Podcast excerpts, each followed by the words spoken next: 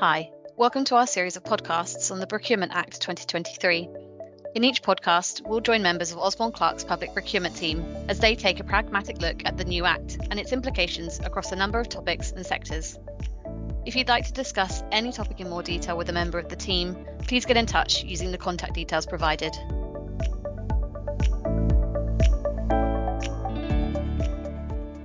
Hi, I'm Craig McCarthy. I'm a partner in our regulated disputes team here at Osborne Clarke, and I specialise in public procurement. Hi, I'm Millie Smith. I'm an associate in the public procurement team. Hi, Millie. So, we're going to talk today about the interaction between public procurement and net zero, and in particular, the question of whether the, the new Procurement Act that's coming into force we expect next year goes far enough, does enough in the context of the government's commitments around net zero. Yeah, that's right. And I think before we even start this podcast, um, it would be helpful to sort of define net zero and talk a bit about why public procurement is even relevant to net zero. I appreciate that definition of net zero might be a whole subject for another podcast, but if we could do it succinctly, I think that would be a very helpful place to start.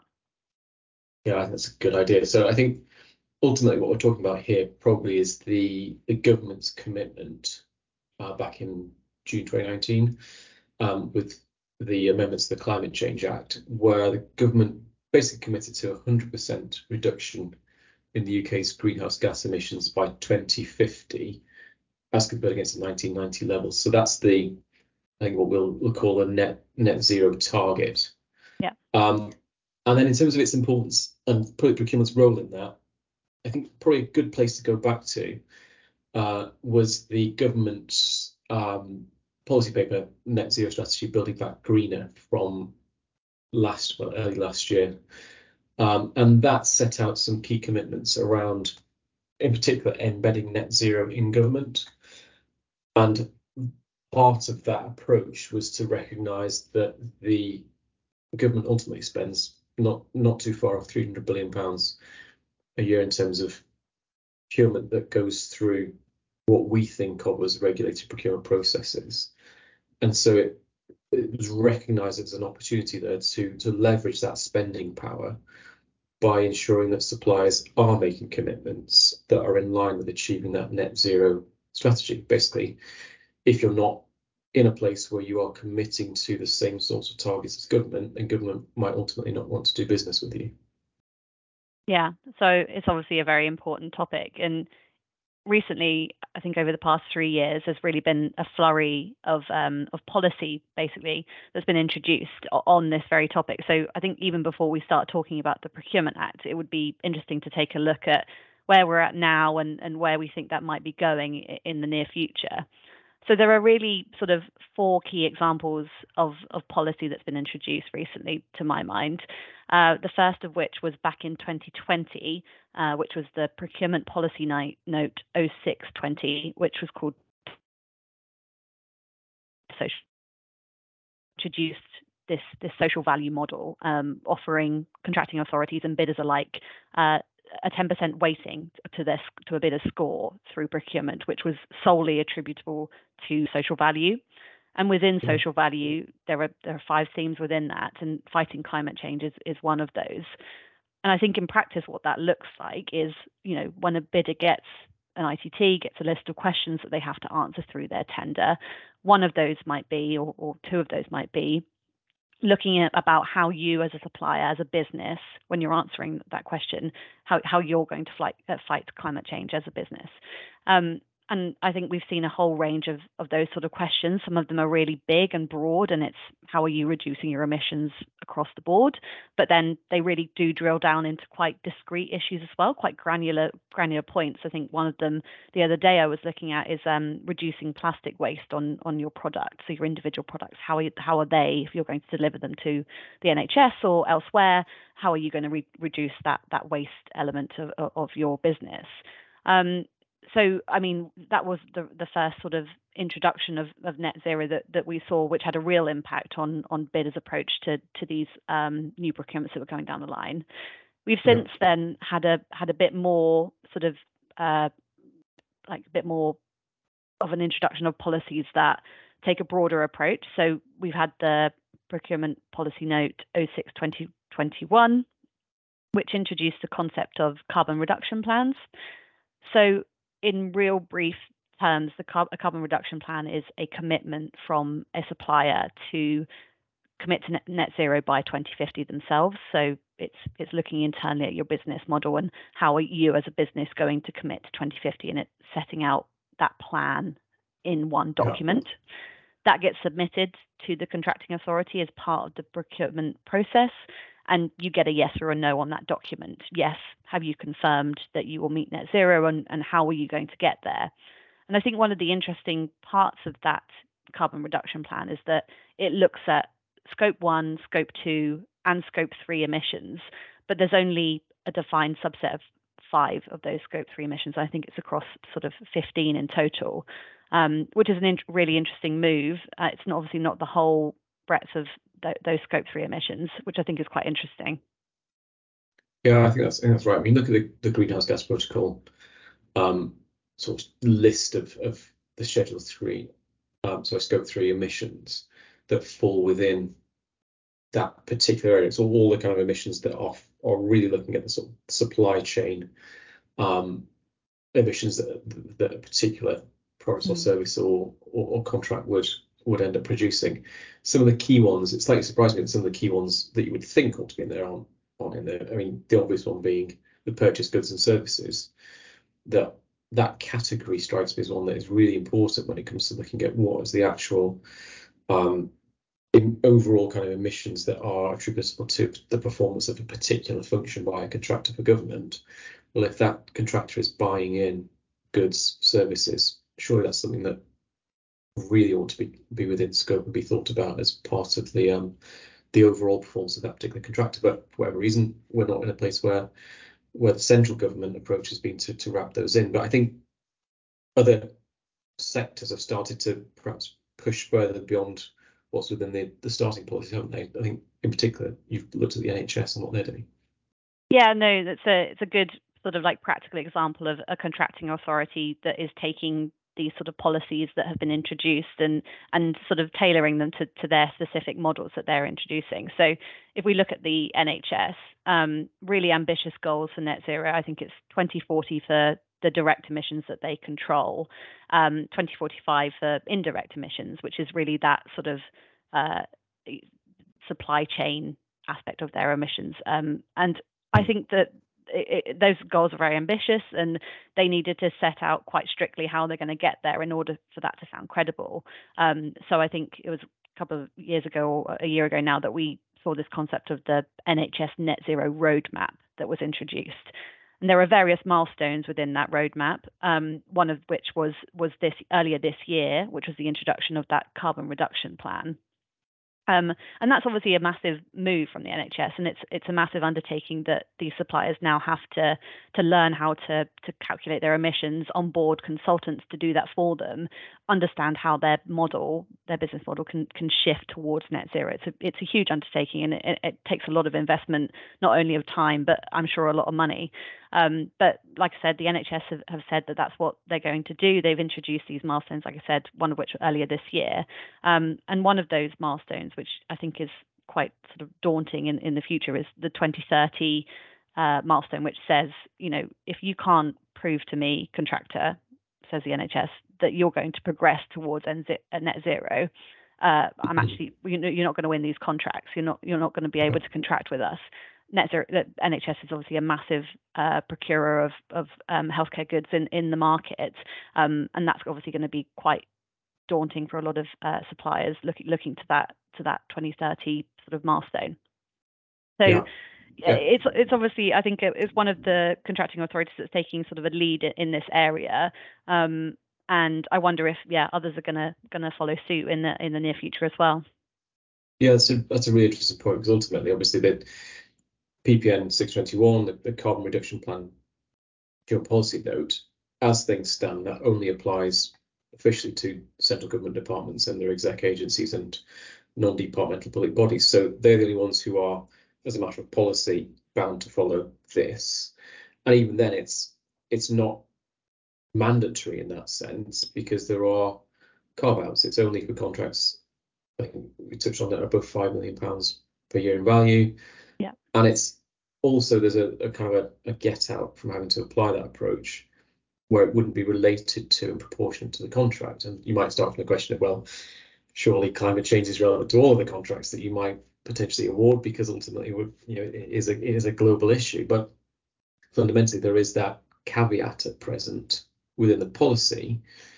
Um, and the question I think then becomes do we do we need to go further and and what if anything will happen under the procurement act in that respect um, and i think it's it's interesting looking back at the development and the, the progress of the procurement bill there was debate earlier this year in february this year um, around whether the the principles that are set out in procurement policy note 621 around the carbon reduction plan ought to be enshrined in the act and ultimately made mandatory. If you look at them now, we have this optional element to it. Um, they apply, as we said, above the threshold. They apply as long as they are related to and proportionate to the contract. There's a proposal from, um, the Labour Party as this as this act was in, its bill stages that we ought to be, in fact, making this mandatory to be taken into account for all potential procurement processes where there's a um, value above five million pounds. That ultimately hasn't made it into the final version of the Act. Question as to whether or not that might find its way into secondary legislation, but at the minute, certainly under this current government, the proposal and response seems to be that authorities will continue to have the discretion to introduce a requirement for carbon reduction plans and the associated assessment of those. But ultimately, there's not an obligation yet, it's not mandatory yet. I wonder whether that's really a reflection of where we are in terms of the, the current political cycle and actually whether with a new government, with Labour already having indicated that ultimately it thinks that there should be some sort of mandatory element to this. Whether we might in the not too distant future, if there is a change of government, be be moving towards something that's a bit more um a bit more formal, a bit more mandatory in that sense.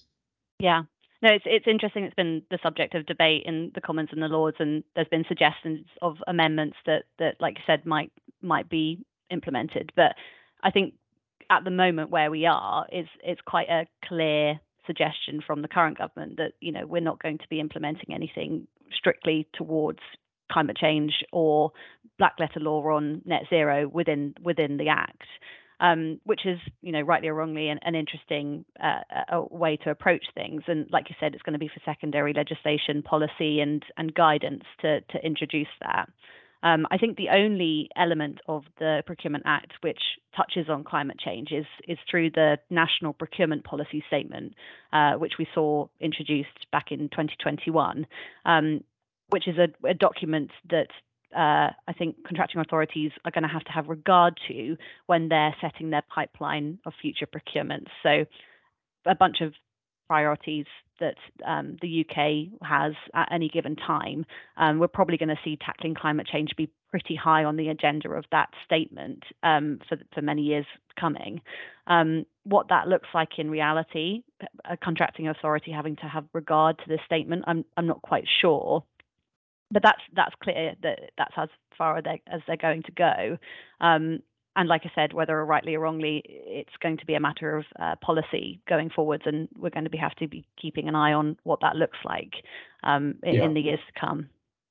I agree. I agree. I think the other thing that's, that's interesting and probably relevant as well is we've got this shift in terms of award criteria from a contracting authority having to find the most economically advantageous tender to finding the most advantageous tender.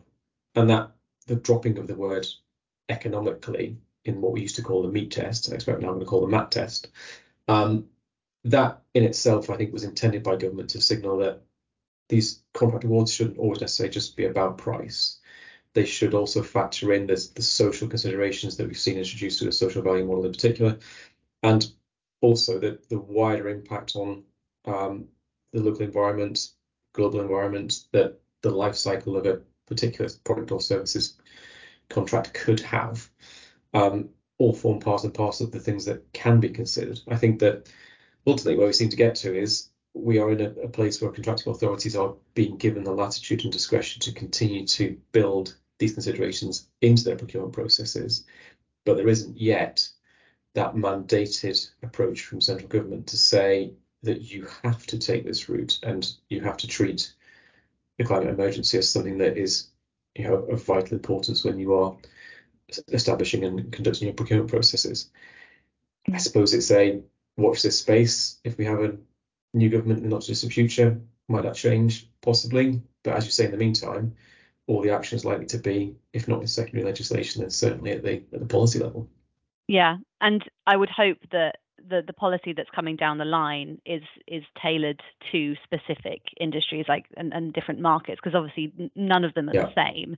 Um, and that there's some engagement with suppliers. I think there's a frustration uh, when you're coming across these new procurements when there's no consistency in in the itts that you're getting in your market or um, and that's proving quite difficult to to get your points across. So if they are implementing this policy, uh, you know, I'd hope that there would be that engagement with them, with suppliers to understand, you know, what's the reality of the situation, what can you do as a supplier to help us reach net zero, and and and listening to them ab- about those initiatives because I appreciate that they're out there and everyone's talking about this topic, but it's it's that engagement that needs to happen. Um, I think if we think of a specific example, um, delivery times for goods and contracts can often be quite um, urgent, specifically for things like medicines. Um, and if you're delivering a good that, that is urgent and, and you're going to be delivering it within 24 hours of a request, you know, sometimes the reality of that is that you're going to have to put it on a plane from wherever it's coming from. Um, but I, I, I, wonder if there's can be some relaxation of, of things like that, which are quite strict and and you know urgent, and they, they need to be taking into account climate um, sort of considerations when they're implementing th- things like that, and e- even in different um, KPIs and, and, elements of a contract that that need looking at to to, to accord for um, fighting climate change, and that that would be a yeah. very interesting um, sort of tailored approach that different policy and, and different approaches from contracting authorities can take. No, I agree completely, and I, I think that that relies on a, a point that uh, I know you and I have discussed before, which is the the investment on the, the public sector side and the purchaser side to understand and appreciate and um, be aware of how the the things that they specify in their contracts will ultimately affect the downstream issues around emissions and, and how that can be can be leveraged and can, can be controlled. I think on a similar point, it's I think there's a question for me as to how carbon reduction plans can be used as not not just the the tick box. Do you have one? Yes, you do. Okay, you can qualify to bid in our procurement, but also as a as a differentiator between suppliers and those suppliers who are investing heavily in demonstrating that they have um, appropriate, achievable, and realistic but ambitious carbon reduction plans. Them getting some recognition some credit for that as part of the procurement process, as opposed to just being a a sort of a selection kind of gateway issue. Do you have one? Yes, you're in. I think again, there's a, a need for perhaps that um, investment and maybe even education by the by the supplier community into the into the public sector community to understand why you know a particular organisation's um, carbon reduction plan is is is better than the competition and why that ought to be factored in and taken into account in deciding who to award a contract to. I think there's a there's a lot of capacity, I think, for driving further improvement on that front in the mm. supplier community. And I think there's absolutely, from talking to clients, there's absolutely appetite to do that. Clients recognise it's it is the right thing to do. It has not just benefits in terms of bidding the public sector, but benefits in terms of the wider um, ESG um, position. I think it's a win-win all round. It's just perhaps getting the, the critical mass behind it from the contracting authority perspective to properly understand and, and properly pull all the levers that are available to them. Yeah. And, and supporting innovation as well, obviously in the mar- in different markets where, where there is that appetite to introduce new concepts or initiatives that, that are sort of saving emissions in, within their business and contracting authorities supporting that. And I appreciate that that sometimes comes down to funding. Um, but if there is that that sort of leniency there that that you're introducing these new innovative you know ways of doing things that, that are less carbon intensive i think that can only be a good thing yeah absolutely okay so just to wrap up then it sounds as though as we stand today the likelihood is that there's not going to be any real immediate change on the net zero front as the Procurement Act comes in. We do have a government that is right now, thanks to the Act, focusing on procurement. And so there's likely to be some movement around policy, in particular with perhaps a new national policy statement. Um, there may be some developments that we need to look out for in terms of a refresh or update to the existing procurement policy notes on that front. There may be some secondary legislation that may come out and deal with this. So for now, it's very much a watch this space, and um, yeah, we'll um, obviously keep everyone updated through our insights in the usual way to any developments that come that come out. Thanks very much for listening. If you'd like to learn more, please do reach out to any member of the public procurement team at Osborne Clarke. More podcasts, insights, and webinar materials can also be found by checking out our website titled Navigating the Changes under the Procurement Act.